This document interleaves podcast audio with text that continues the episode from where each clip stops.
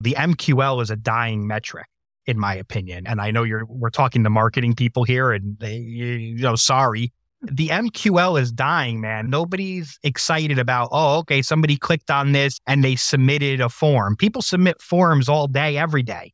How many times you see something that looks interesting and you're like, okay, yeah, I want a little bit more information. But then the information comes and you're just not ready to buy or you're not really the decision maker. You just wanted to hear a little bit more. Welcome to the Marketing Leadership Podcast, brought to you by Dots Loves Marketing. Join your host, Dots Oyebolu, as he learns from CMOs, agency leaders, and business leaders about the state of performance marketing, plus insights on strategies, campaigns, and intelligence for commercial impact. Connect the dots and enjoy the latest episode.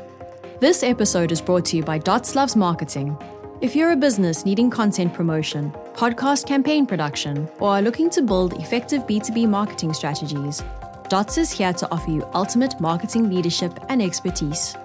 Find out more at www.dotslovesmarketing.com. Hi, marketers.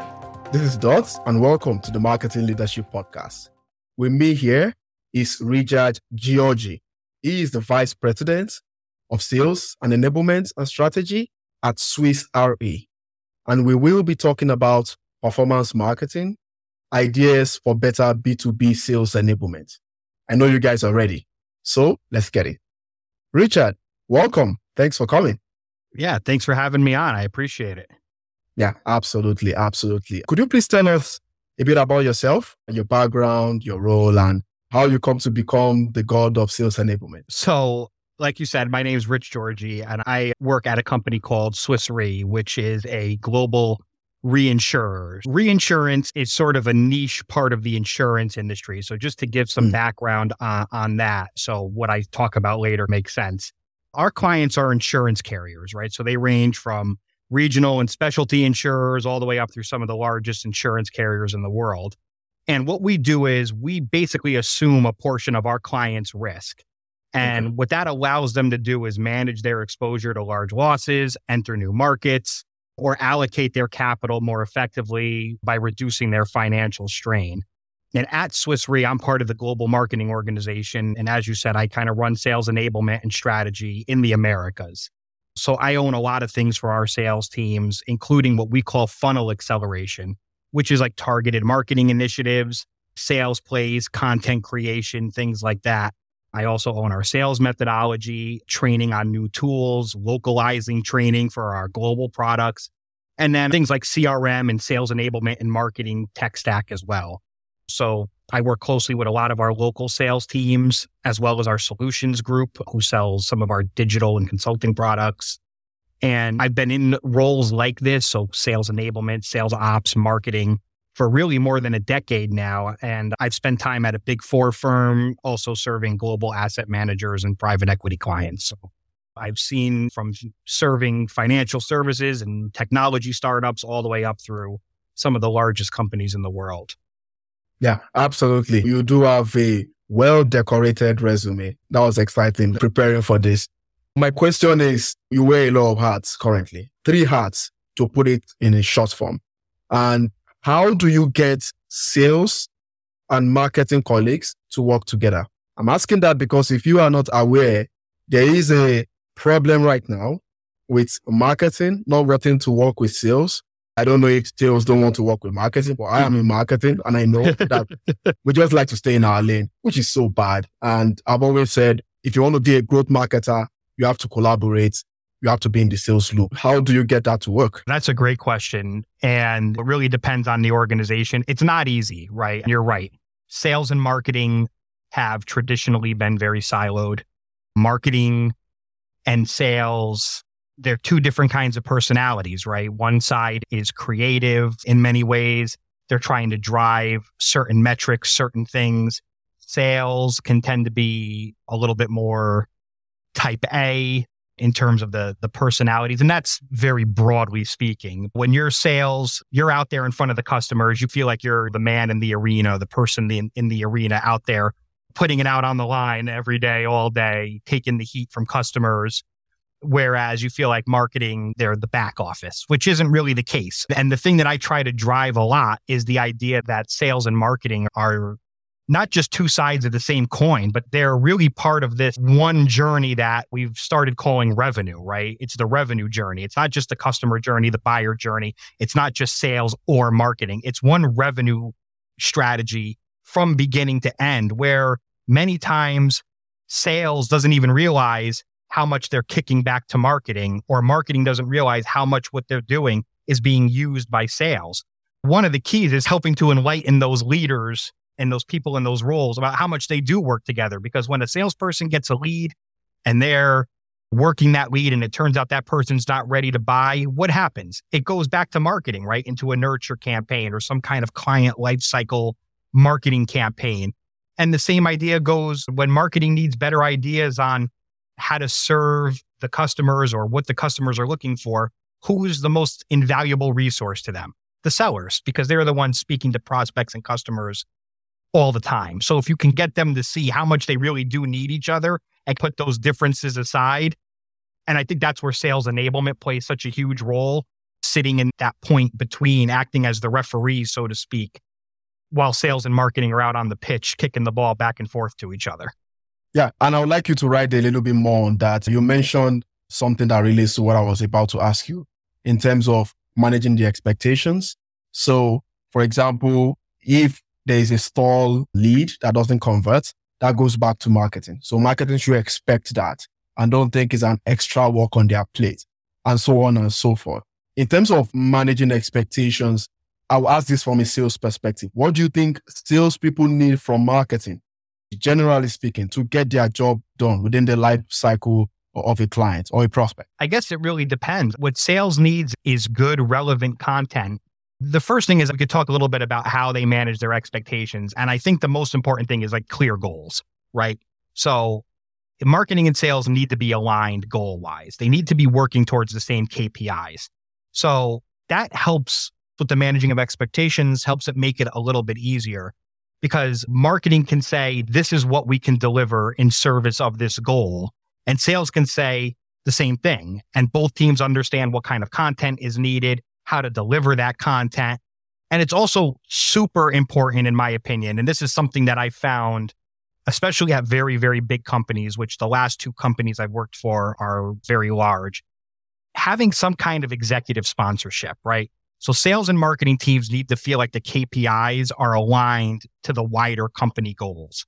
You don't want sales or marketing to take the lead, so to speak because then you run the risk of sales, like I said, treating marketing like a back office or a support team, or marketing not listening to the needs of the sellers and thinking, okay, we know what we're doing from a marketing standpoint. We're the experts in content and demand gen and things like that. Having that executive sponsorship means that there's an arbitrator of sorts in the middle if they need that. But that's the most important thing those clear goals, clear KPIs where both teams feel like they're striving for the same thing. And that's, again, back to that idea of a revenue journey versus a sales or marketing silo. Yeah, absolutely. Revenue vision, if I would add the third term there. And I like what you said about having like a referee and then to go on the football trend there or the soccer trend there, a, a VAR executive team looking over the shoulder of the referee and making sure that loop continues. Because I think on their own, sales and marketing, they can only do so much. It's my personal goal to educate marketers that it might be scary to work with sales because I can sit comfortably tracking CPMs and I'm getting paid. But getting into that, crossing that line to sales shows that you're making true commercial impact. But on its own, I think there's still some guidance that is needed. There still need to be that entity, whether it's human or technology based, that is making sure that these teams continue to work together for that shared revenue vision. Let me continue here. You mentioned something about the customer life cycle and in the B2B space, there is the decision making funnel and stages within the decision making funnel. Again, imagine me from marketing talking to sales. How do we as marketers help to accelerate that process so that the sales happen much quicker than it should? How can we help sales get through that prospect decision making process so that decision can be made and they can get the results that they need. Yeah. Marketing is obviously integral to speeding up the customer process and all of that. And for too long, like we said, they've lived in these silos. So when sales is engaged in their own prospecting, whether they're doing outbound or sales plays or looking for referrals or things like that, marketing has to be aligned and providing support in a lot of different ways. Just off the top of my head, some of the places where marketing could be a huge help when they're thinking about how to drive real commercial impact, content marketing. So white papers, case studies, blog posts, establishing trust. We're very big on that. We're huge on that at Swiss Re, where we want our customers to view us as thought leaders in our industry. So when it comes time for them to, to use our services, we're top of mind with them. I email, I'll, i could talk a little bit more about how we use targeted campaigns a little bit, at, but obviously this is an easy way to reach a lot of people but the content has to be targeted, right? It has to be relevant. It has to be based on ideal customer profiles that marketing works with sales and product on together. So again, that collaboration is key. Social media. This is a huge part of our communication strategy at Swiss Re, as any company really nowadays. And again, that thought leadership, conferences, events, field marketing. But the common theme through all of this is education, right? prospects have a lot of ways that they could find out the information on their own. That information, they could go to the company website, they could find referrals online and reviews online. They're getting emails, they're getting targeted marketing things. They're getting a lot from everywhere. So, marketing can help accelerate that sales process by making sure that they're curating the right information for the right buyers at the right time right? That's the most important piece of all of this is that you have to think I'm a customer. Where am I getting my information from? How much of that information is out there? Is it confusing? Is it too much? Marketing can help curate that for the right people and ensure a much more seamless experience. And then that in turn helps sales. Yeah, absolutely. Everything that you said is tied to account based content marketing, which is why I enjoy that a lot. It's not easy. It's painful, but when you do it well, you get the right result about that. And I like the fact that you started to give some examples on personalized content in trying to navigate what I call the B2B customer digital buying. And you also agree with me here that while people can find information on their own as much as possible, because of the nature of B2B, there is still a lot of consultation, a lot of knowledge that needs to be gathered on their end on how does this fit into my situation? How does this fit into my share of life or share of corporate life if it's in the B2B space, which is where all the things you've mentioned, targeted content at the right place, at the right time, for the right purpose, delivering the job to be done for these prospects so that they feel more confident moving forward through the buyer's journey. I want to put you on the spot with this question and feel free to take some time on it. There's been a rising trend of people advocating for more brand awareness content or campaigns versus lead gen or lead nurturing campaigns. The first question is that even correct or does it depend? Then I, I would ask a follow up. I think it does depend. I'm not sure I've witnessed it completely myself, but I understand why that might be. Okay. Interesting. Interesting. Now, when you say it depends, say you get a budget for, I don't know, 5 million per year, and you are asked to split this between brand awareness campaigns and lead generation campaigns. Again, brand awareness, education, thought leadership, you mentioned all that lead nurturing or lead generation, you're already targeting those who are already interested or those who are not interested at the moment, but they want to stay top of mind. When be your preferred split? I'm not saying there's a one size fit all, but from a B2B perspective, what would be your rough split of allocating marketing resources for each campaign type? So uh, that depends on a lot of factors. Obviously, both clearly have a place in the marketing mix. One thing I will say, it's important to note that lead generation comes after awareness. So when you're thinking about balancing that, you have to understand that you can have an awareness campaign without a lead generation strategy. Which I don't necessarily recommend, but you can. But you cannot have a lead generation strategy if there's no awareness built beforehand. Your lead gen will fail. And I don't even know if I should say this. Let's say I, I was at a hypothetical company where we have been working very closely with the salespeople on the lead gen side of things. And they've been doing targeted marketing through our sales enablement tool.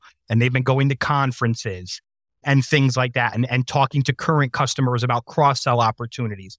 And they were having very little success.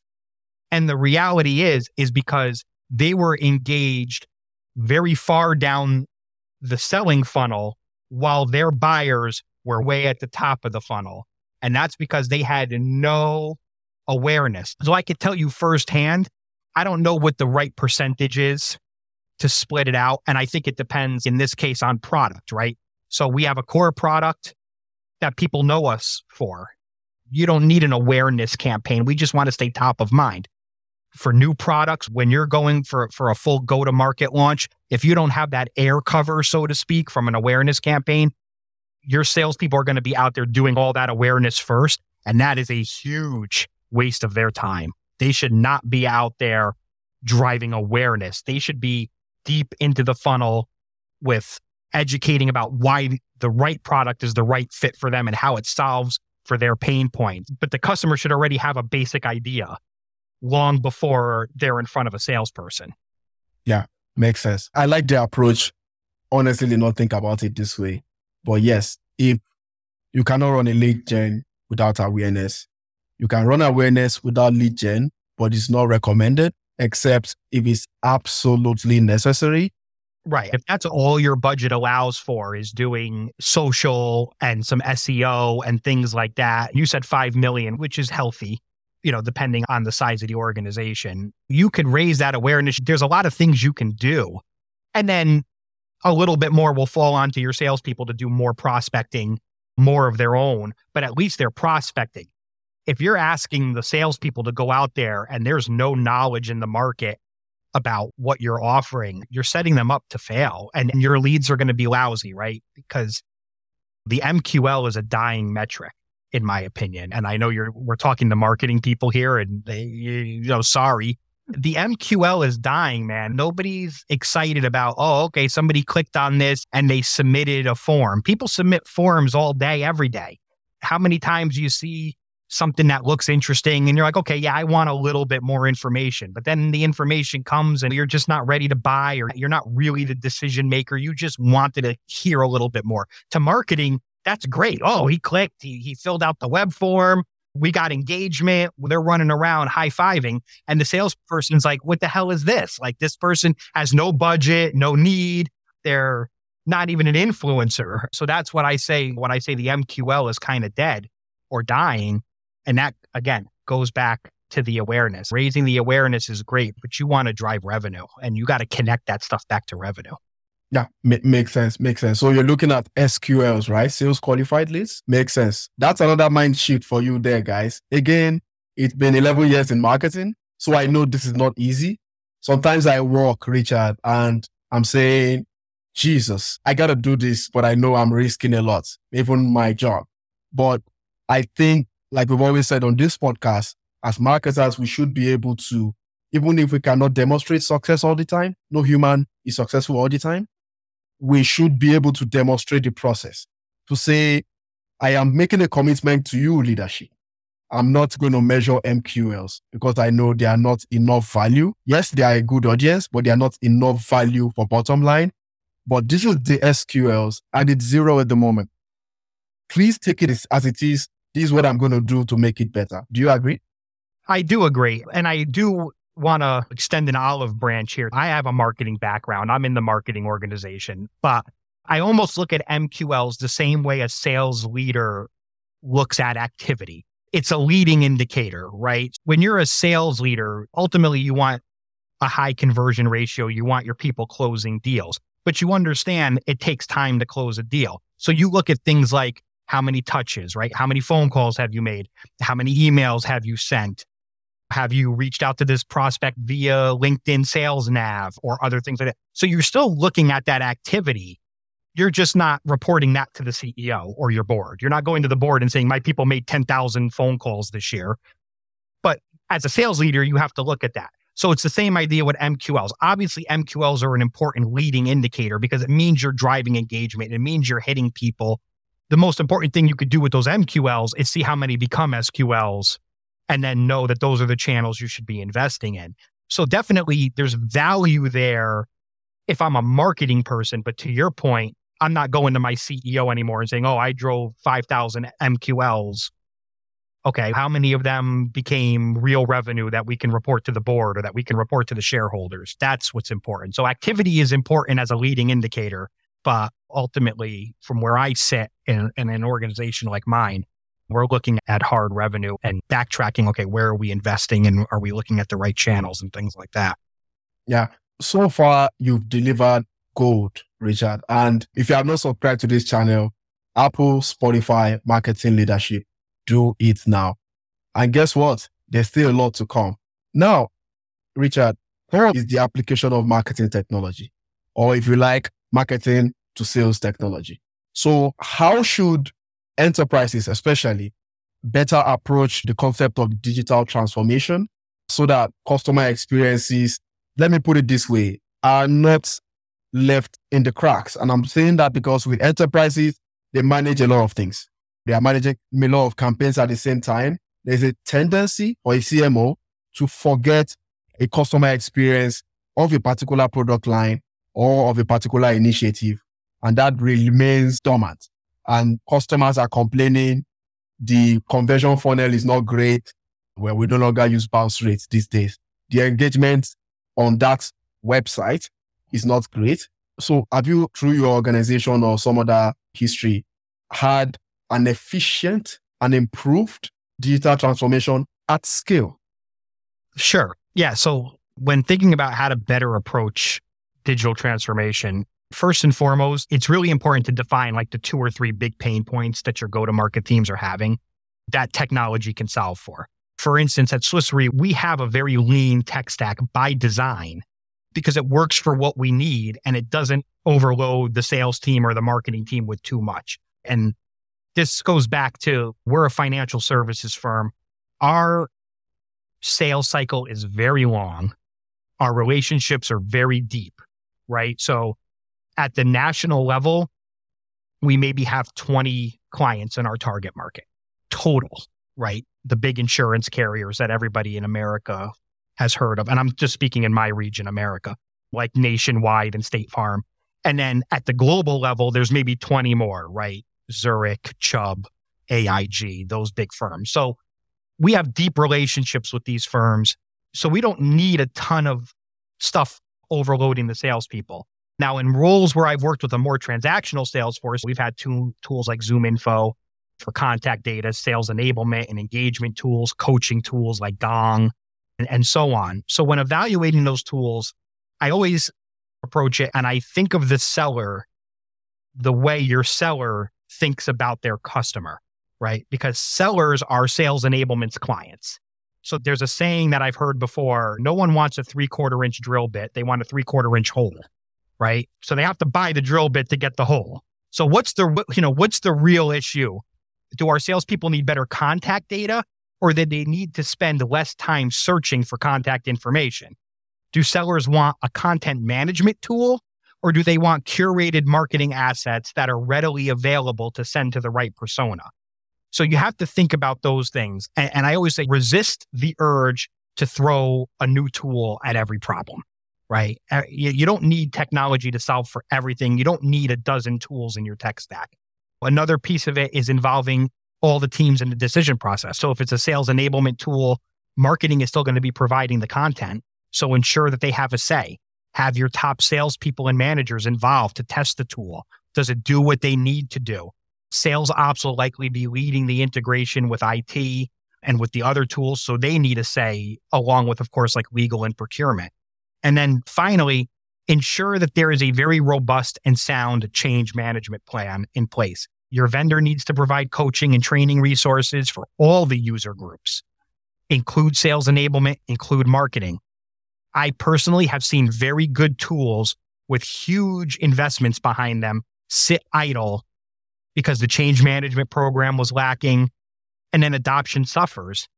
And then those customer experiences that you were talking about that you're trying to solve for, getting the right information to the right customer, they never get solved for because even though we have the tools, no one uses them. Yeah, makes sense. We will be going on a commercial break soon. And before I do that, I would like to recap some of the things you said for our listeners. First thing is the change management. I think sometimes because we go through the stress of developing a solution, whether it's marketing or sales, we can't just wait to get it out there. We can't wait to let go. But then getting that product ready is maybe 50% of the process.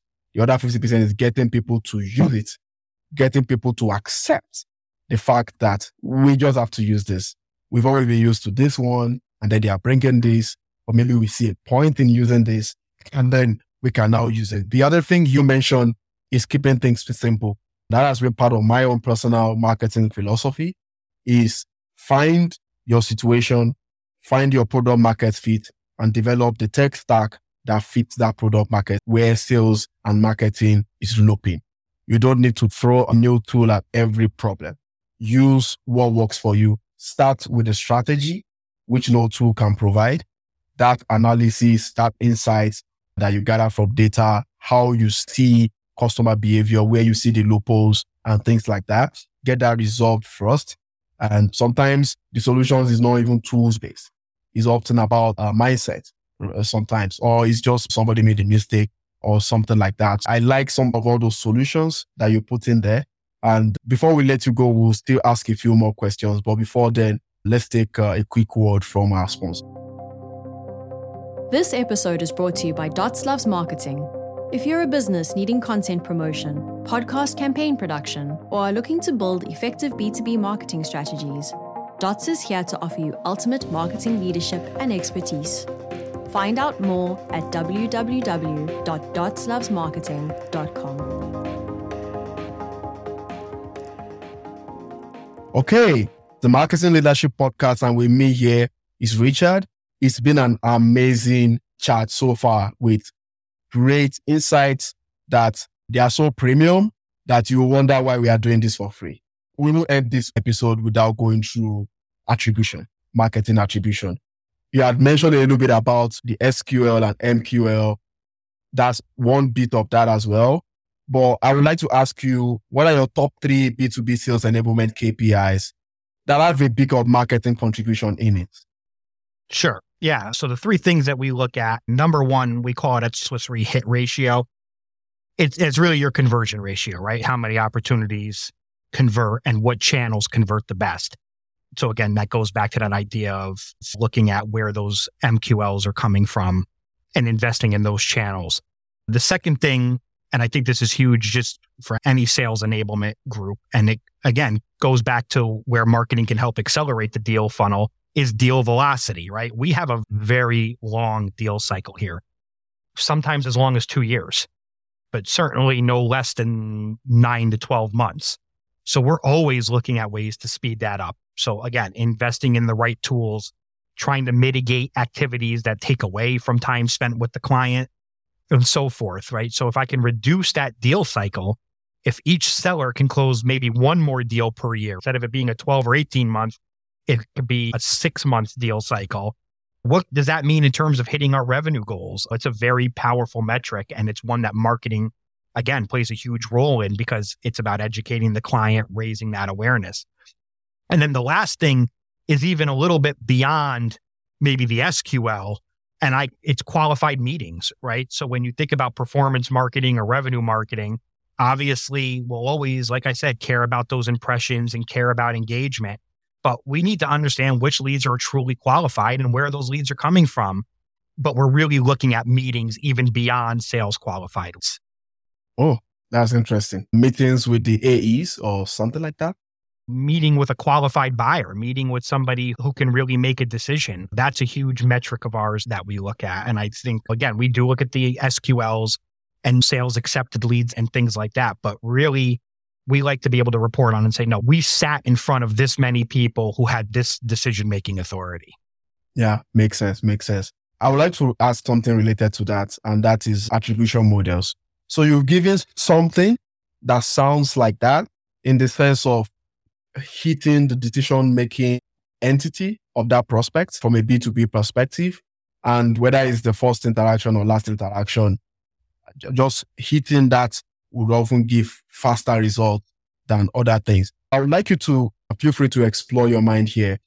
I would like you to tell us from an attribution perspective, from a B2B marketing to sales journey, at what hit points do you think people that show a leading indicator might convert more than in other areas? I'll give you a good example. So, for example, we are in a scenario where we are running awareness and lead generation campaigns, and then there's lead nurturing campaigns. So, where would you say contributes more at that level? Are we talking about people who are already familiar with the brand at some point and maybe went on shopping someplace else? Do you get more uh, traction from those who haven't heard of what you do before and say, Oh, this is great. I might have some B2B lead that might be useful for this. And then they are doing that at the first time and that is working out. Or is it like a time decay thing where this person must work with you for 12, 24 months in order to build that relationship and then close the deal? Or, for example, is it something in between? You nailed it with the time decay. So I like linear attribution models. I think you're right. Like last click is not really accurate. And I think first click is even worse. And I never understood that one. There's days where I walked on a car dealership once and I looked at a car and was that a first click and I never buy that car. No, I see a commercial for for something I can't afford. I go on the website anyway. you know, so first click is ridiculous. I tend to lean towards a weighted model, so like a time decay model because when you think about these very long sales cycles, you have to give credit to the multiple places where our prospects and even our current clients are getting their info, right? They're going to get an email touch as a current client or a prospect. They might meet us at a conference, right? We're huge on conferences. The insurance industry, we, we love our conferences. There's a few very large ones every year. There's one that just happened in New York City this past week called InsurTech, which is obviously all the big insurtechs and all the big carriers go to it. So you have a conversation there. Then they see something on LinkedIn, they download a white paper, they see a case study, they get another email. But I do weight things that are closer to the conversion higher because I do think it's always those last few things that kind of drives them to accept a meeting or request a demo of one of our tools on the solution side. But yeah, when you're talking about an 18 month sales cycle, there, there's no way you could say accurately that the first email they saw or the first LinkedIn post they saw is where all of it should be attributed. And you, you can't really say that the last thing that they saw is where it all, that might be the thing that drives them to convert into a meeting or a demo. But maybe six months down the road, they met you, you were in this, in the city that their offices are in, you stopped by, you had lunch, you, you left them with some collateral. Then two months later, you did a phone call. And then finally you said, Hey, just so you know, XYZ is happening. Your peers are looking at this. Would love to show you a little bit more. Maybe that gets the highest weight because it's very super relevant, but it's all those little things before it. Those all mean something, right? Because it, again, it drives that awareness. It drives that knowledge. It drives that top of mind those actions, the website clicks, things like that. So it all means something. But yeah, when it comes to attribution, a weighted time decay linear thing is to me the way to go. Now, if it's a much shorter sales cycle, some people out there have very short sales cycles, 30 days. It might be different, but when you're talking about, like I said, an 18 month sales cycle in some cases, there's no way you can attribute everything to just one. It's, it's the very definition of nurture. I think any level of B2B would require time decay, even if it's like a three month cycle. A lot goes on in three months. You will not believe, except for B2C, where you might have all these other attribution models play out and customers can make a sale on their own. Yeah, that's when really we can talk about that. But here with B2B, it's really about the time decay, just as you said. And I've even seen some clients take this further in trying to drive lifetime value. So they invite their clients over for a podcast episode and have them talk about their experience, have them talk about their own impact and how they've been able to achieve even more through the brand, how that brand has empowered them to do more for their market, and how that relationship helps to even drive more deals from the same clients that you have. So it doesn't really stop at the deal. Lifetime value is one of the very key KPIs. You subscribe for a, a, a shaving razor these days. You subscribe for everything. It shows why everybody's looking at lifetime value, especially from the B2B side of things. And uh, yeah, all the other examples that you mentioned with regards to whether it's email, whether it's events, whether it's white paper, whether it's some other physical engagement, whether it's the giftings with a customized collateral or things like that. But basically, anything that enables the sale to happen eventually and also enable the sale to continue.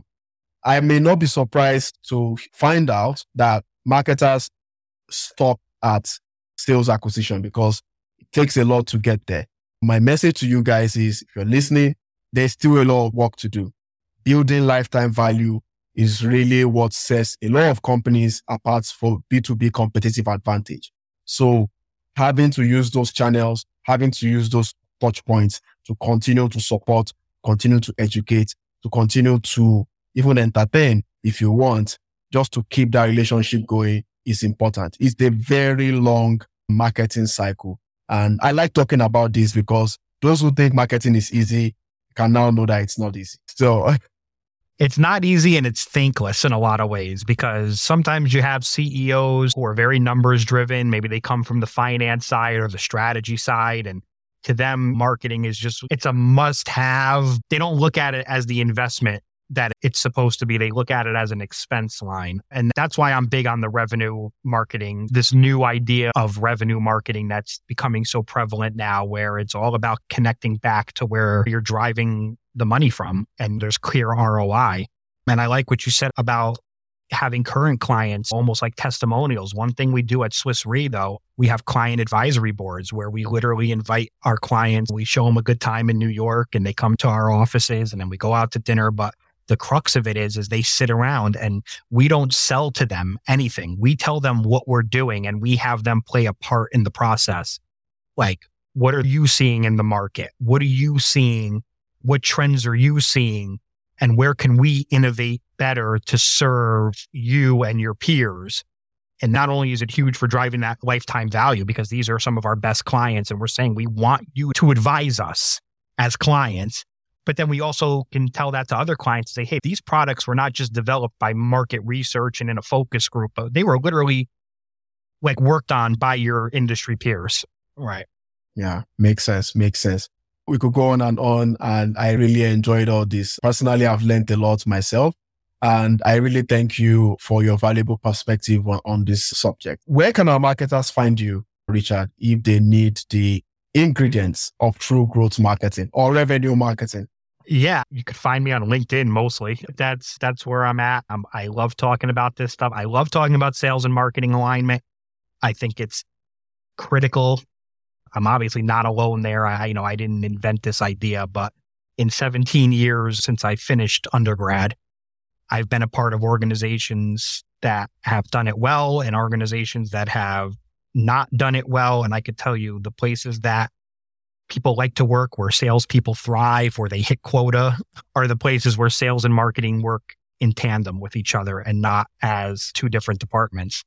So yeah, LinkedIn, I'm always open to being messaged there and talking about this kind of stuff. But this was a lot of fun. I really appreciate it. Yeah, absolutely. I wish sales enablement is as viral as ChatGPT for marketers, but we'll see. Yeah. That's all for today, guys. Thank you for listening. Please see more episodes at dotslovesmarketing.com and don't forget to subscribe on Apple and Spotify, Marketing Leadership. Till next episode, connect the dots. Thank you for listening to the Marketing Leadership Podcast, brought to you by Dots Loves Marketing. There will be links to any resources mentioned in today's show notes. If you enjoyed this episode, please leave a five star review and be sure to subscribe so you never miss an episode. This episode is brought to you by Dots Loves Marketing. If you're a business needing content promotion, podcast campaign production, or are looking to build effective B2B marketing strategies, Dots is here to offer you ultimate marketing leadership and expertise. Find out more at www.dotslovesmarketing.com.